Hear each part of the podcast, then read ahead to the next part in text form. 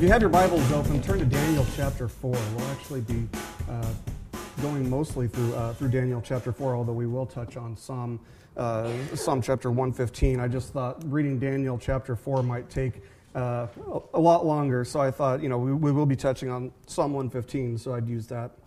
So we're going to be finishing our, uh, our series today, our series on idolatry.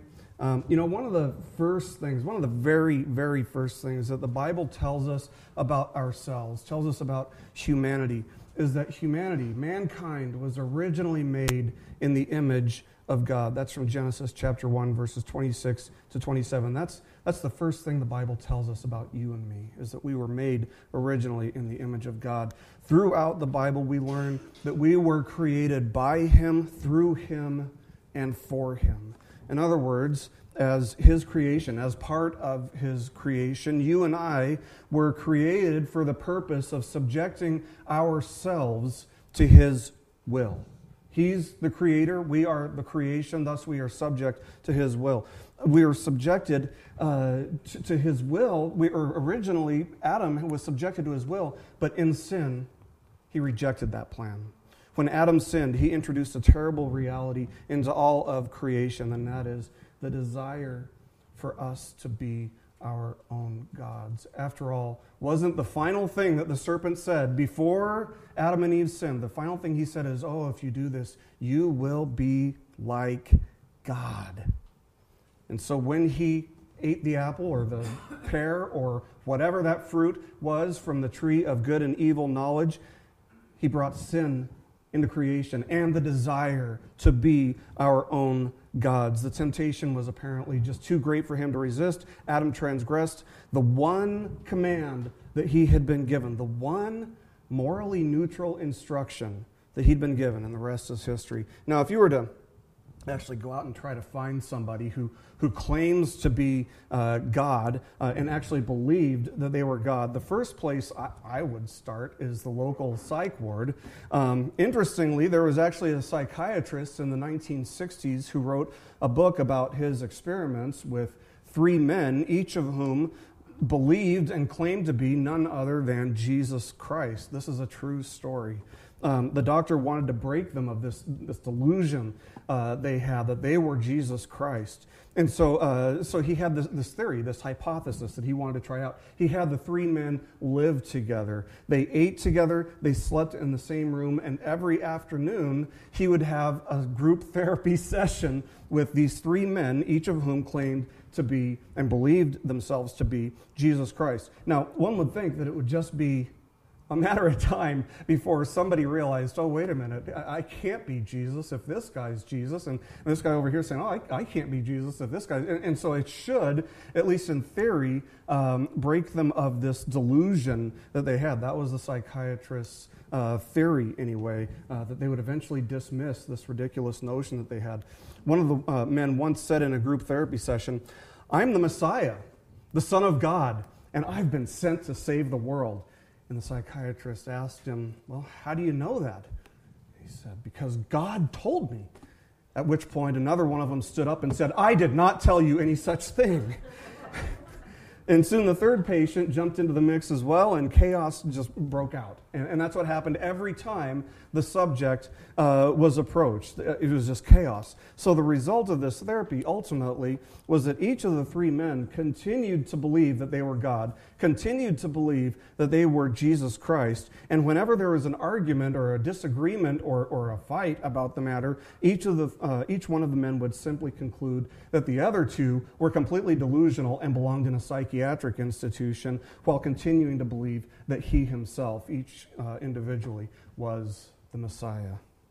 Now, we laugh at this. It's, it's kind of funny in a way. There's a comical aspect to it. But listen to what God says about uh, even those of us who don't belong in a psych ward. And I know with me that's, that's debatable. He says this in Ezekiel chapter 28, verse 2. He says, Because your heart is proud, and you have said, I am a God, I sit in the seat of the gods, in the heart of the seas.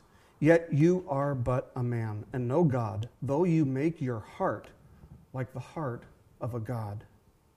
See, in our, in our flesh, in, in, in, in our natural state, Each one of us is born with this penchant, this, this inclination toward worshiping ourselves above all things. Rather than worshiping the God who created us in his image, people return the favor and they kind of get this, this idea of God that's based on their own image, conforming God to their image. For example, uh, they might not like a God who, uh, who has wrath, and so they believe in a God who is all love. Uh, they don't want a God who's strict and, and narrow minded, and so the God that they believe in is completely tolerant of anything and everything, uh, all types of behavior. Uh, they want a God who will accept their, their worship no matter what, and so they have a God who rejoices in external, uh, man centered religiosity. They want comfort, convenience, they want prosperity uh, and good health, and so they form an understanding and, and a belief in a God who will give them their best life now. Today, we're going to conclude our idolatry study, and the reason that we started this, the reason that the, the whole issue of idolatry is so incredibly important to our sanctification, our, our continued growth in Jesus. The, the reason it's important is pretty simple it's because we become like what we worship. We become like what we worship. Listen to what the psalmist said of the idolaters there in Psalm chapter 115. He says, Their idols are silver and gold, the work of human hands, but they have, er, they have mouths but do not speak, eyes but do not see, they have ears but do not hear, noses but do not smell, they have hands but do not feel, feet but do not walk and they do not make a sound in their throat. Those who make them become like them. Those who make them become like them. So do all who trust in them. And so the contrast that the psalmist is making in, in, between the beginning of the psalm and, and these verses here is between the one true living God the Most High God and these idols that have been crafted by human hands. Those who worship these, these lifeless idols uh, became like them. The idols were physically lifeless, right? We, we don't think that a block of wood that we you know, paint a little smiley face on has any type of life in it whatsoever. And likewise, those who worshiped these man made, handmade, handcrafted idols were spiritually lifeless. They became just like the thing that they worshiped in the spiritual sense. The prophet Jeremiah echoed uh, similar thoughts, writing this in Jeremiah chapter 2, verse 5. Thus says the Lord, What wrong did your fathers find in me that they went far from me and went after worthlessness and became worthless? They went after worthlessness and became worthless. They became like the thing they were pursuing. They became like the thing that they worshiped. Make no mistake about it. The degree to which you and I worship Jesus is the degree to which you and I will become like him. And if you love something more than you love Jesus, even a misunderstanding of, of who Jesus is, or maybe a misunderstanding of, of his purpose in coming to dwell on earth, you will become like that thing rather than becoming like the real Jesus of the Bible. And for that to happen, for us to become like something else, it involves turning our hearts away from the one true living God. And when that happens, as Jeremiah says here, we become worthless to God, worthless to his purposes. We become unusable. The application here seems pretty clear. We have to set our hearts and our minds continually on Jesus when He is our greatest desire, when we are pursuing Him above anything else and everything else, we grow in Him. We become like Him. When something else, conversely, is our greatest desire, it corrupts us and it causes us to stumble in the darkness. So, what, what does this look like, uh, practically speaking, if you were to apply this principle that you become like the thing that you worship? Well, for example, let's say somebody worships money what do they become? Greedy. They become greedy. If, if they worship the approval of, of others, they become enslaved to the opinions and the demands of others. If they worship sex, they become enslaved to lust. They get filled with lust. If they worship tradition, they exalt humanity above God. If they worship accomplishment, ever heard of a workaholic? That's somebody who, worship, who worships accomplishment a lot of the times. The simple fact is this if we're more interested in something other than God, we will become something lesser than which he created us to be.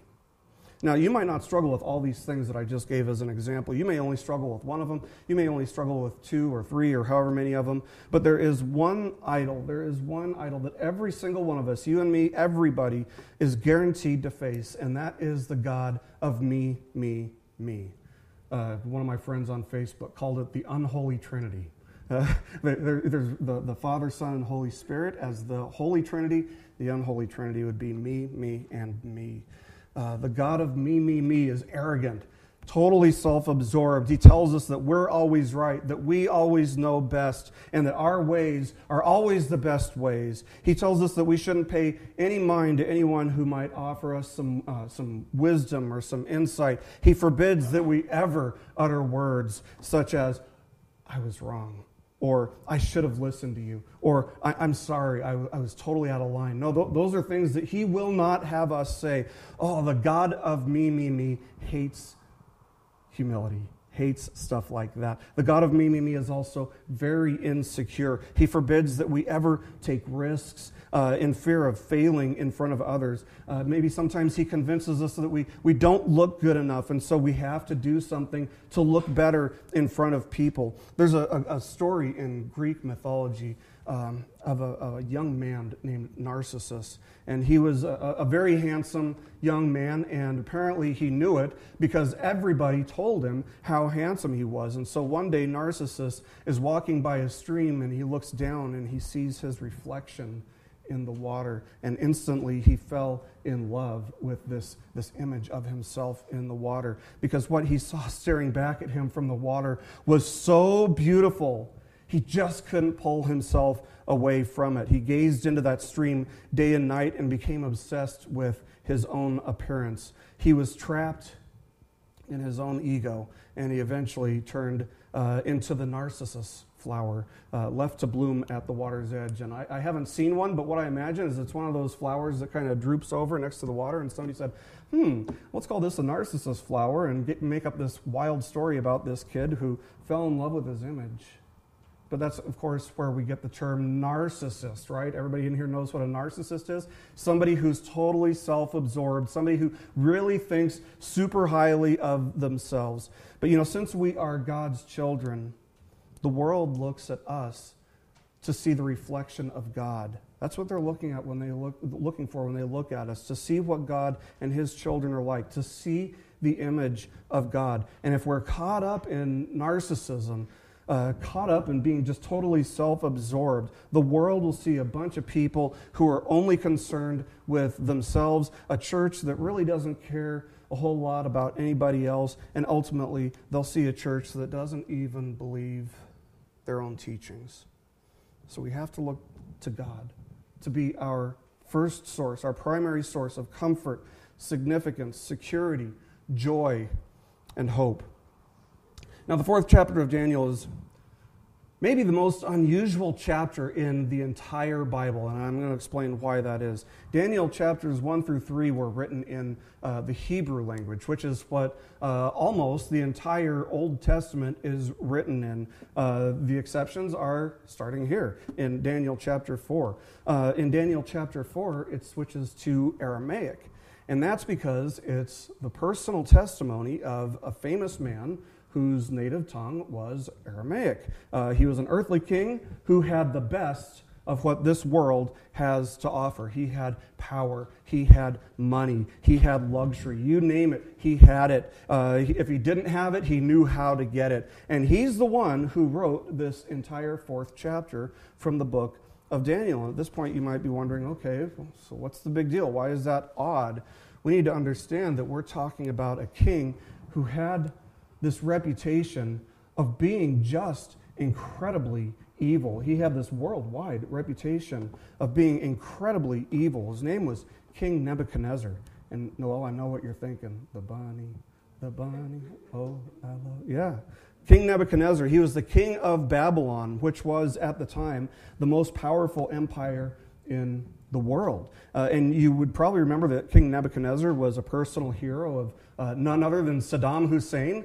Uh, he was somebody that Saddam Hussein, I would say, idolized. Uh, and that's why um, Saddam Hussein called himself the successor of Nebuchadnezzar.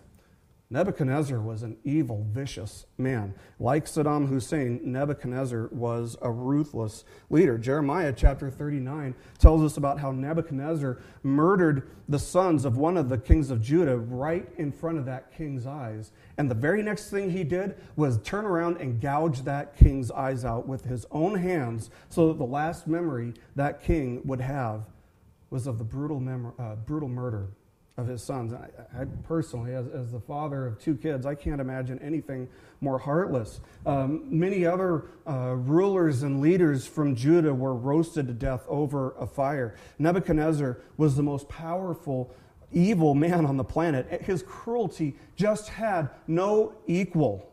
And so now you know why I say that the fourth chapter of the book of Daniel is probably the most unusual chapter of the entire Bible because this guy who did all these ruthless things wrote a chapter of the Bible.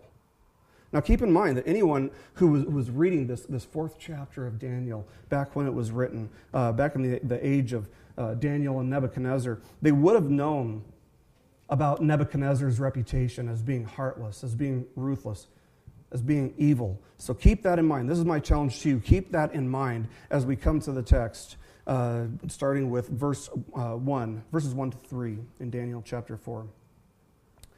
King Nebuchadnezzar, to all peoples. That's kind of how sometimes Paul would start off a letter. Paul to the, that's how, that's how letters were originally, or uh, back in the day, that's how they were addressed. King Nebuchadnezzar, to all peoples, nations, and languages that dwell in the earth, peace be multiplied to you. They had to be saying, What? Which King Nebuchadnezzar is this? It has seemed good to me to show the signs and wonders that the Most High God has done for me how great are his signs, how mighty his wonders. His kingdom is an everlasting kingdom, and his dominion endures from generation to generation. And, you know, we're probably thinking the same thing that people back in the day would have been thinking. What? King Nebuchadnezzar, are you kidding? This dude is crazy. He's evil. He's mean. He doesn't put up with anybody opposing him. And this great king of Babylon, he's not just acknowledging, but he is worshiping El Elyon the Most High God of Israel. They got to be thinking, is this really the same guy? So basically, what King Nebuchadnezzar is doing here, he's, he's written a worship song. It's written in, in poetic form. he's written kind of a worship song. But who would expect it to come from a man like him? I mean, imagine turning on your TV and finding out that somebody like Kim Jong un, the, the leader of North Korea, uh, was just praising the Lord and, and proclaiming the gospel message to the people of North Korea. And we'd say, What? Are, are you kidding? This dude, he, he thinks he is God. Uh, he thinks he's the continuation of, of his father, who, who, he thinks was also a God. You, you wouldn't imagine that it would be possible that somebody like him would be proclaiming the gospel of Jesus Christ. So th- that, it, it's kind of the, same thing. Uh, but, it, but it happened. He, he was doing it. He was proclaiming the, the, the greatness of God. He's writing this worship song. Uh, how did he ever get to the point where he would do such a wild thing, such an unexpected thing? You know, one of the one of the things that screenwriters will do these days with, uh, with TV shows uh, is that they will start an episode with the final scene with the conclusion. You guys know what I'm talking about? Everybody's seen that before uh, in shows. That what they'll what they'll do is they'll, they'll start with this this crazy scene that just throws you off and makes you say, "What? You know, what? How could that have happened?" Uh, and it causes you to, to wonder how that happens, and you keep that in mind as you go through the rest of the story. Suddenly, the story jumps back to the beginning and it builds back up to the scene that the episode started with. This is called reverse chronology, and that's how Nebuchadnezzar has written his story. He begins with the conclusion. He begins with this great praise of God. And so, what we see here in the fourth chapter of Daniel is the story of how this incredible change in King Nebuchadnezzar's life has taken place, how, how it's come to pass. And he's now going to tell us how he went from worshiping this God of me, me, me, being a total narcissist, being completely self absorbed, completely self reliant, how he went from worshiping that God to worshiping the one true living God. Look at Daniel chapter 4, verse 4. He says, I, Nebuchadnezzar, was at ease in my house and prospering in my palace. I was at ease. I was prospering. Life was going great. It couldn't have got a whole lot better. Uh, look at how things are going for good old King Neb. Life is good. Life's easy. He's just kicking back and prospering while he does it. Not only is he prosperous, but he is super prosperous. And on top of that, he's just content. Everything is good. As far as he knows, life can't get a whole lot better than this. He's living the good life that everybody has ever dreamed of. But as he's relaxing here at the pinnacle of this dreamy life, something goes terribly wrong for him. If you look at verse 5, we learn that he has a nightmare that absolutely terrifies him. In fact, this nightmare that he has is so haunting, uh, he can't just let it go. You know, usually when you wake up from a nightmare, you're like, whew, glad that's over. I'm, I'm just glad to be awake. But this nightmare haunts him. He can't just let it go. And so he demands an interpretation. And so he summons all of these, these wise men, uh, these, these uh, magicians, astrologers, and so on and so forth. But verse uh, 7, look down at verse 7, it tells us that not a single one of them was able to make any sense of this horrible dream that King Nebuchadnezzar had. Let's skip down to verse 13 and take a look at what this nightmare was all about, what happened in this nightmare. Uh, starting with verse 13 to 16. Uh, I saw in the visions of my head as I lay in bed, and behold, a watcher, a holy one, came down from heaven. He proclaimed aloud and said this Chop down the tree and lop off its branches, strip off its leaves and scatter its fruit. Let the beasts flee from under it and the birds from its branches, but leave the stump of its roots in the earth. Bound with a, with a band of iron and bronze amid the tender grass of the field, let him be wet with the dew of heaven. Let his portion be with the beasts and the grass of the earth. Let his mind be changed from a man's, and let a beast's mind be given to him, and let seven periods of time pass over him.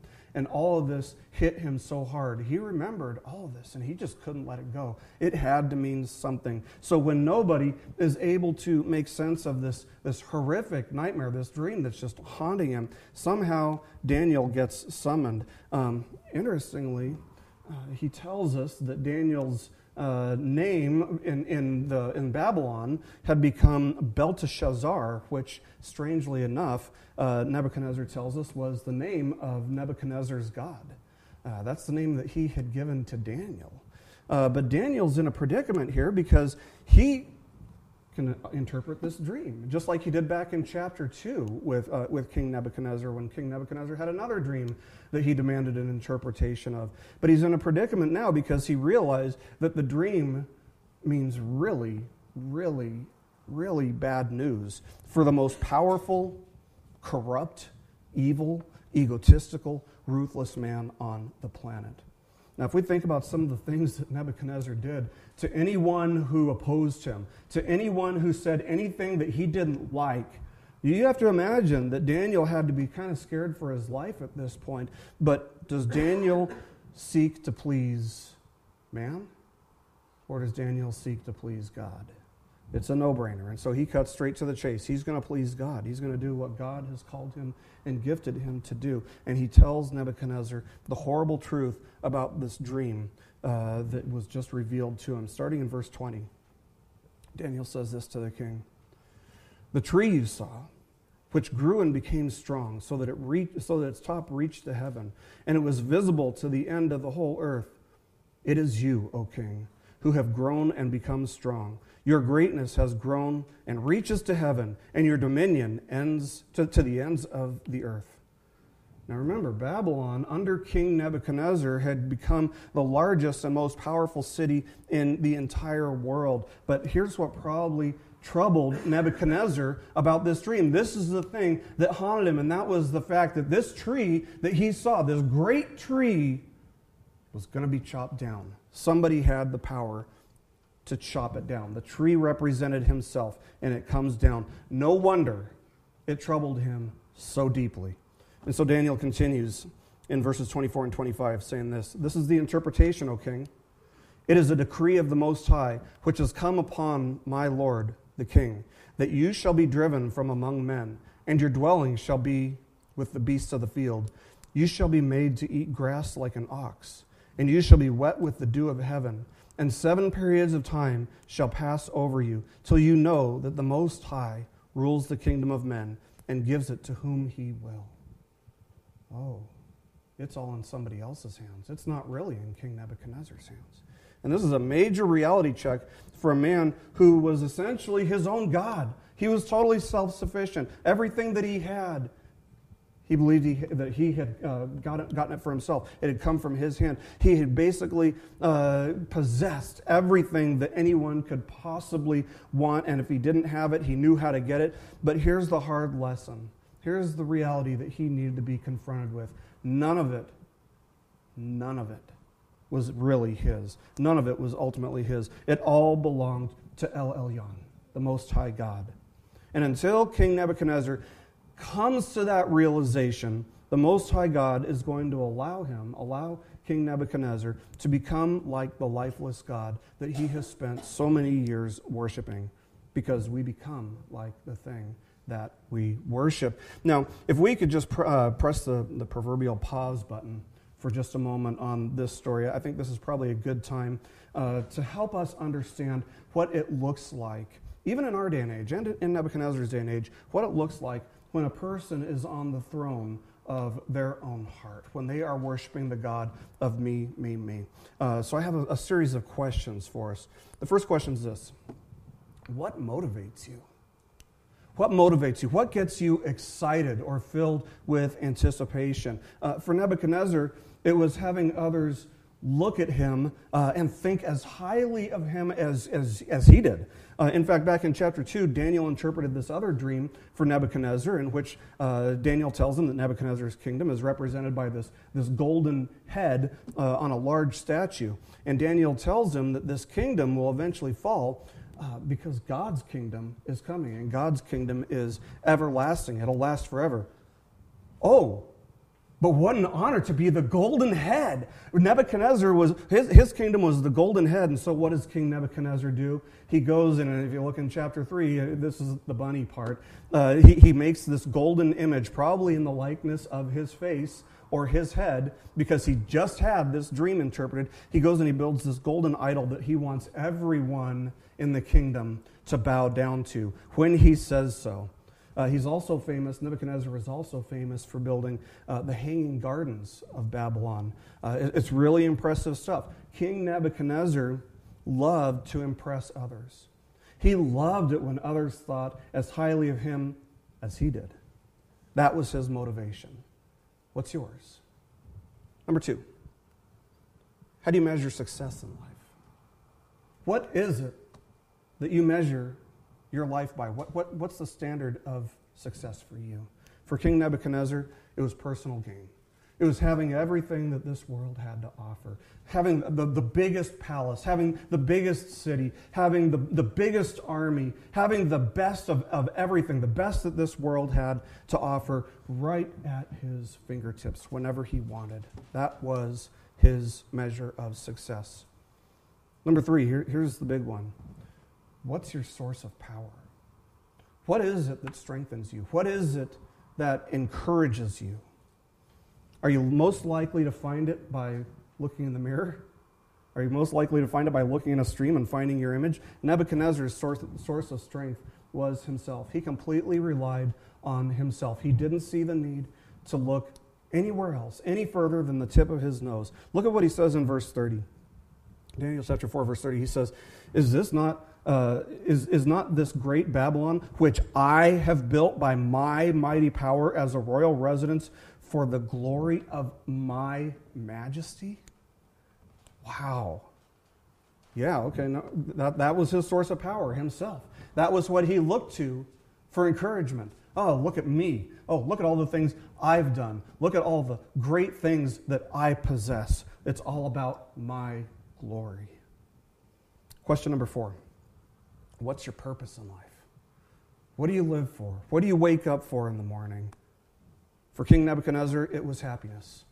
It was, it was feeling satisfied with himself. And if you really want to take this question further, if you really want to answer this question honestly, look at your calendar. Go through your calendar and take a look at the things that you do. Study it. What do you see in terms of patterns of priorities? Where do you spend your time? That, that can usually be a pretty good indication of the purpose that you regularly pursue.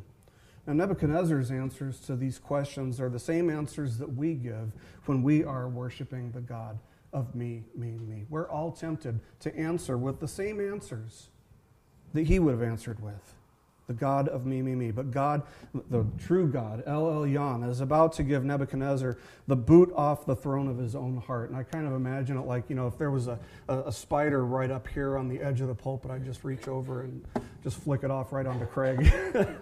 and, and that's what God's about to do with Nebuchadnezzar in the seat of his heart. And so Daniel tells the king, You're about ready to be cut down. The clock is ticking his reign was coming to an end. Nebuchadnezzar will soon be living like an animal and, uh, and eating grass like cattle. He'll be sleeping in grass, waking up with dew all over his body. But it was all avoidable. It was actually all avoidable. Look at what Daniel says in verse 27 Therefore, O king, let my counsel be acceptable to you. Break off your sins. In other words, repent. Break off your sins by practicing righteousness and your iniquities by showing mercy to the oppressed, that there may perhaps be a lengthening of your prosperity. He's not giving any guarantees, but he's saying if you stand any chance of holding on to all this stuff that you love so much, you're going to have to turn your heart to the Most High God. He's trying to warn the king. But one of the things that happens when a person, when a person worships the God of me, me, me, is they don't tend to hear, they don't tend to pay a whole lot of attention to advice. They don't tend to take correction very well. And so, this warning of the need to repent, this warning to turn away from his sins and turn his heart to God goes unheeded. He could have just turned from his sin and saved himself from going through this really, really really hard lesson. Uh, man, anyone ever been there? Maybe not for seven years lying in a grass field, but has anybody ever uh, had to have a lesson taught to you by the School of Hard Knocks? I have uh, been there, done that. I've, I've, got the scars to prove it. He, he, he could have said, You know what, Daniel, you're right. That's exactly what I need to do. And so I, am going to repent before the, the Most High God right now. I've, I've done wrong. I've ignored wise counsel, and I've been worshiping the God of me, me, me all of my life. But now I'm going to bow before God and just confess that He is Lord and turn my heart over to Him. He could have just said that and done that. But like anyone who worships the God of me, me, me, he ignores the wisest advice he's ever received. And what happens? Verse 28 All this came upon King Nebuchadnezzar. All the things that were foretold in his dream and interpreted about his dream, it all came about. It all happened. Twelve months later, God declares, O King Nebuchadnezzar, to you it is spoken, the kingdom has departed from you. And you shall be driven from among men, and your dwelling shall be with the beasts of the field. Now, if, if you were to ask me or, or, you know just anybody how do you think this type of thing would happen? Uh, we, we, might say well you know over a period of time he's, he's probably going to lose some big wars. Uh, he's probably going to you know get old and senile or you know something like that. You know there's going to be this gradual process. Maybe you know maybe he'd just go insane uh, after after losing a battle or just of old age. Who knows? But that's not what happens. Look at verse 33 Daniel chapter 4, verse 33 says, Immediately the word was fulfilled against Nebuchadnezzar. He was driven from among men and ate grass like an ox, and his body was wet with the dew of heaven till his hair grew as long as eagle's feathers, and his nails were like bird's claws. Immediately, immediately, as soon as God said this, it was over. Just as suddenly as these words are spoken, King Nebuchadnezzar flees from his castle, flees from his guards, flees from any protection he might have on earth. He runs right to the outskirts of Babylon and he keeps going.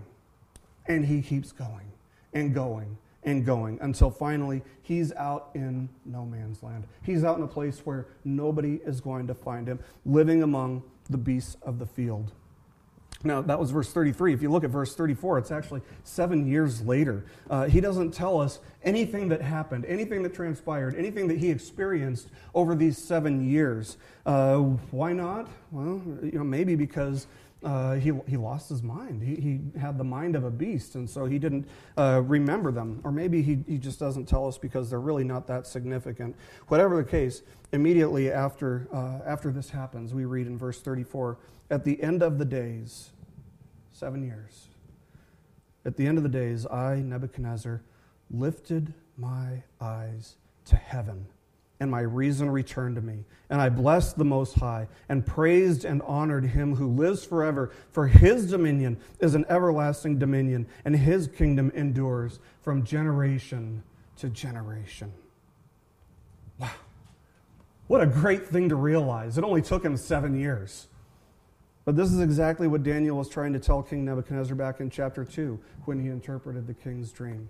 Skip down to verse 37. Here Nebuchadnezzar tells us, this is the close of the chapter. Now I, Nebuchadnezzar, praise and extol and honor the King of heaven, for all his works are right. You get that? This, this thing that he just went through, the, the seven years of living in the grass and living in the fields, losing his kingdom, losing everything that he had, his works are right and his ways are just. That's truly a transformed heart. And he says, and those who walk in pride, he's able to humble.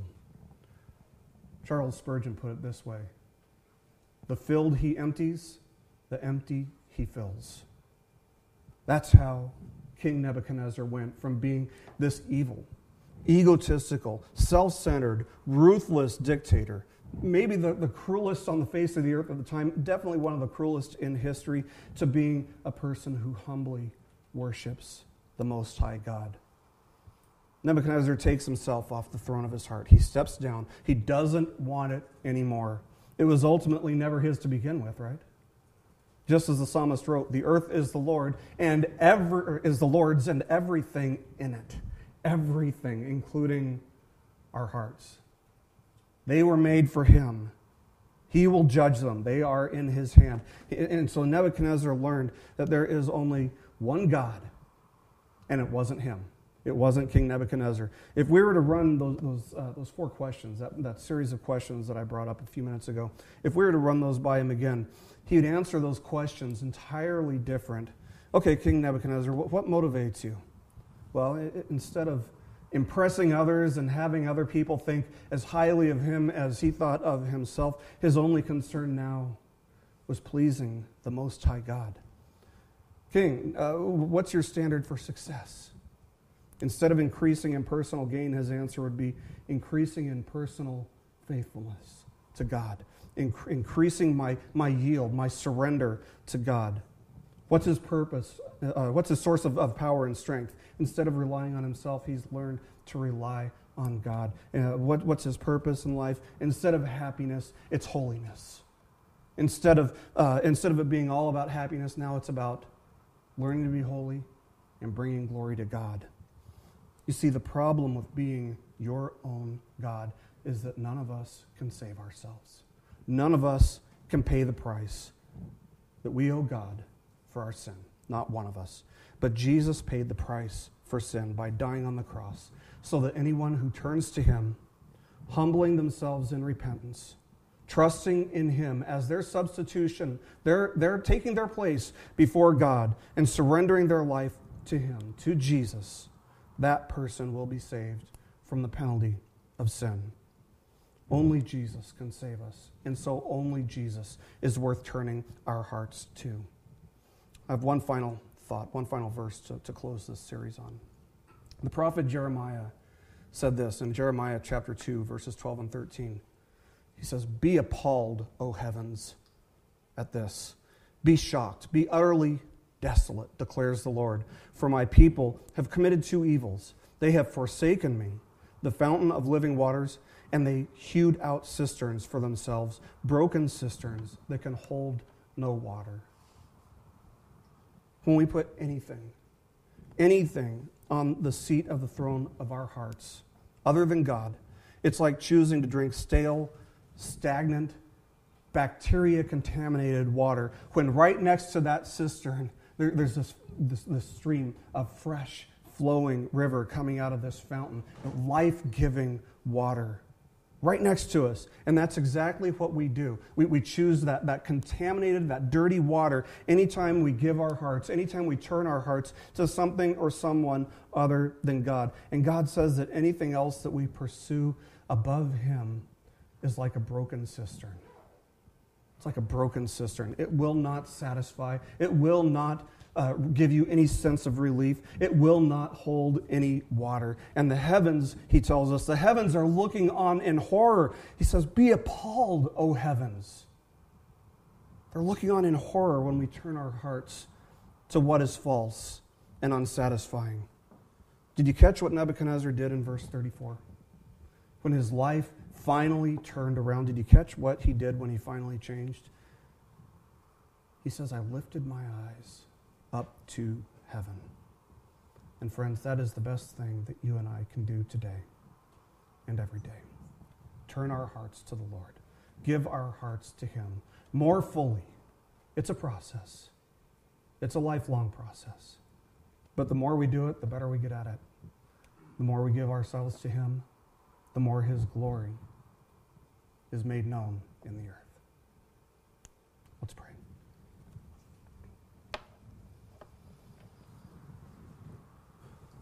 Lord God, we come before you today and we thank you for your word. We thank you for the testimony of what happened here with King Nebuchadnezzar. And God, in a lot of ways, we can probably each see ourselves in this story or see what we want to be in this story. But Lord, what we see here is that only you, only you are the Most High God. Only you are worthy of our worship. And so we turn our hearts more fully to you right now, Lord. And we ask you to fill us. We turn to you instead of any broken cisterns that cannot satisfy, knowing that only you can satisfy, only you can give life. Lord, may we not turn our, our lives, our souls, our hearts. What is May we turn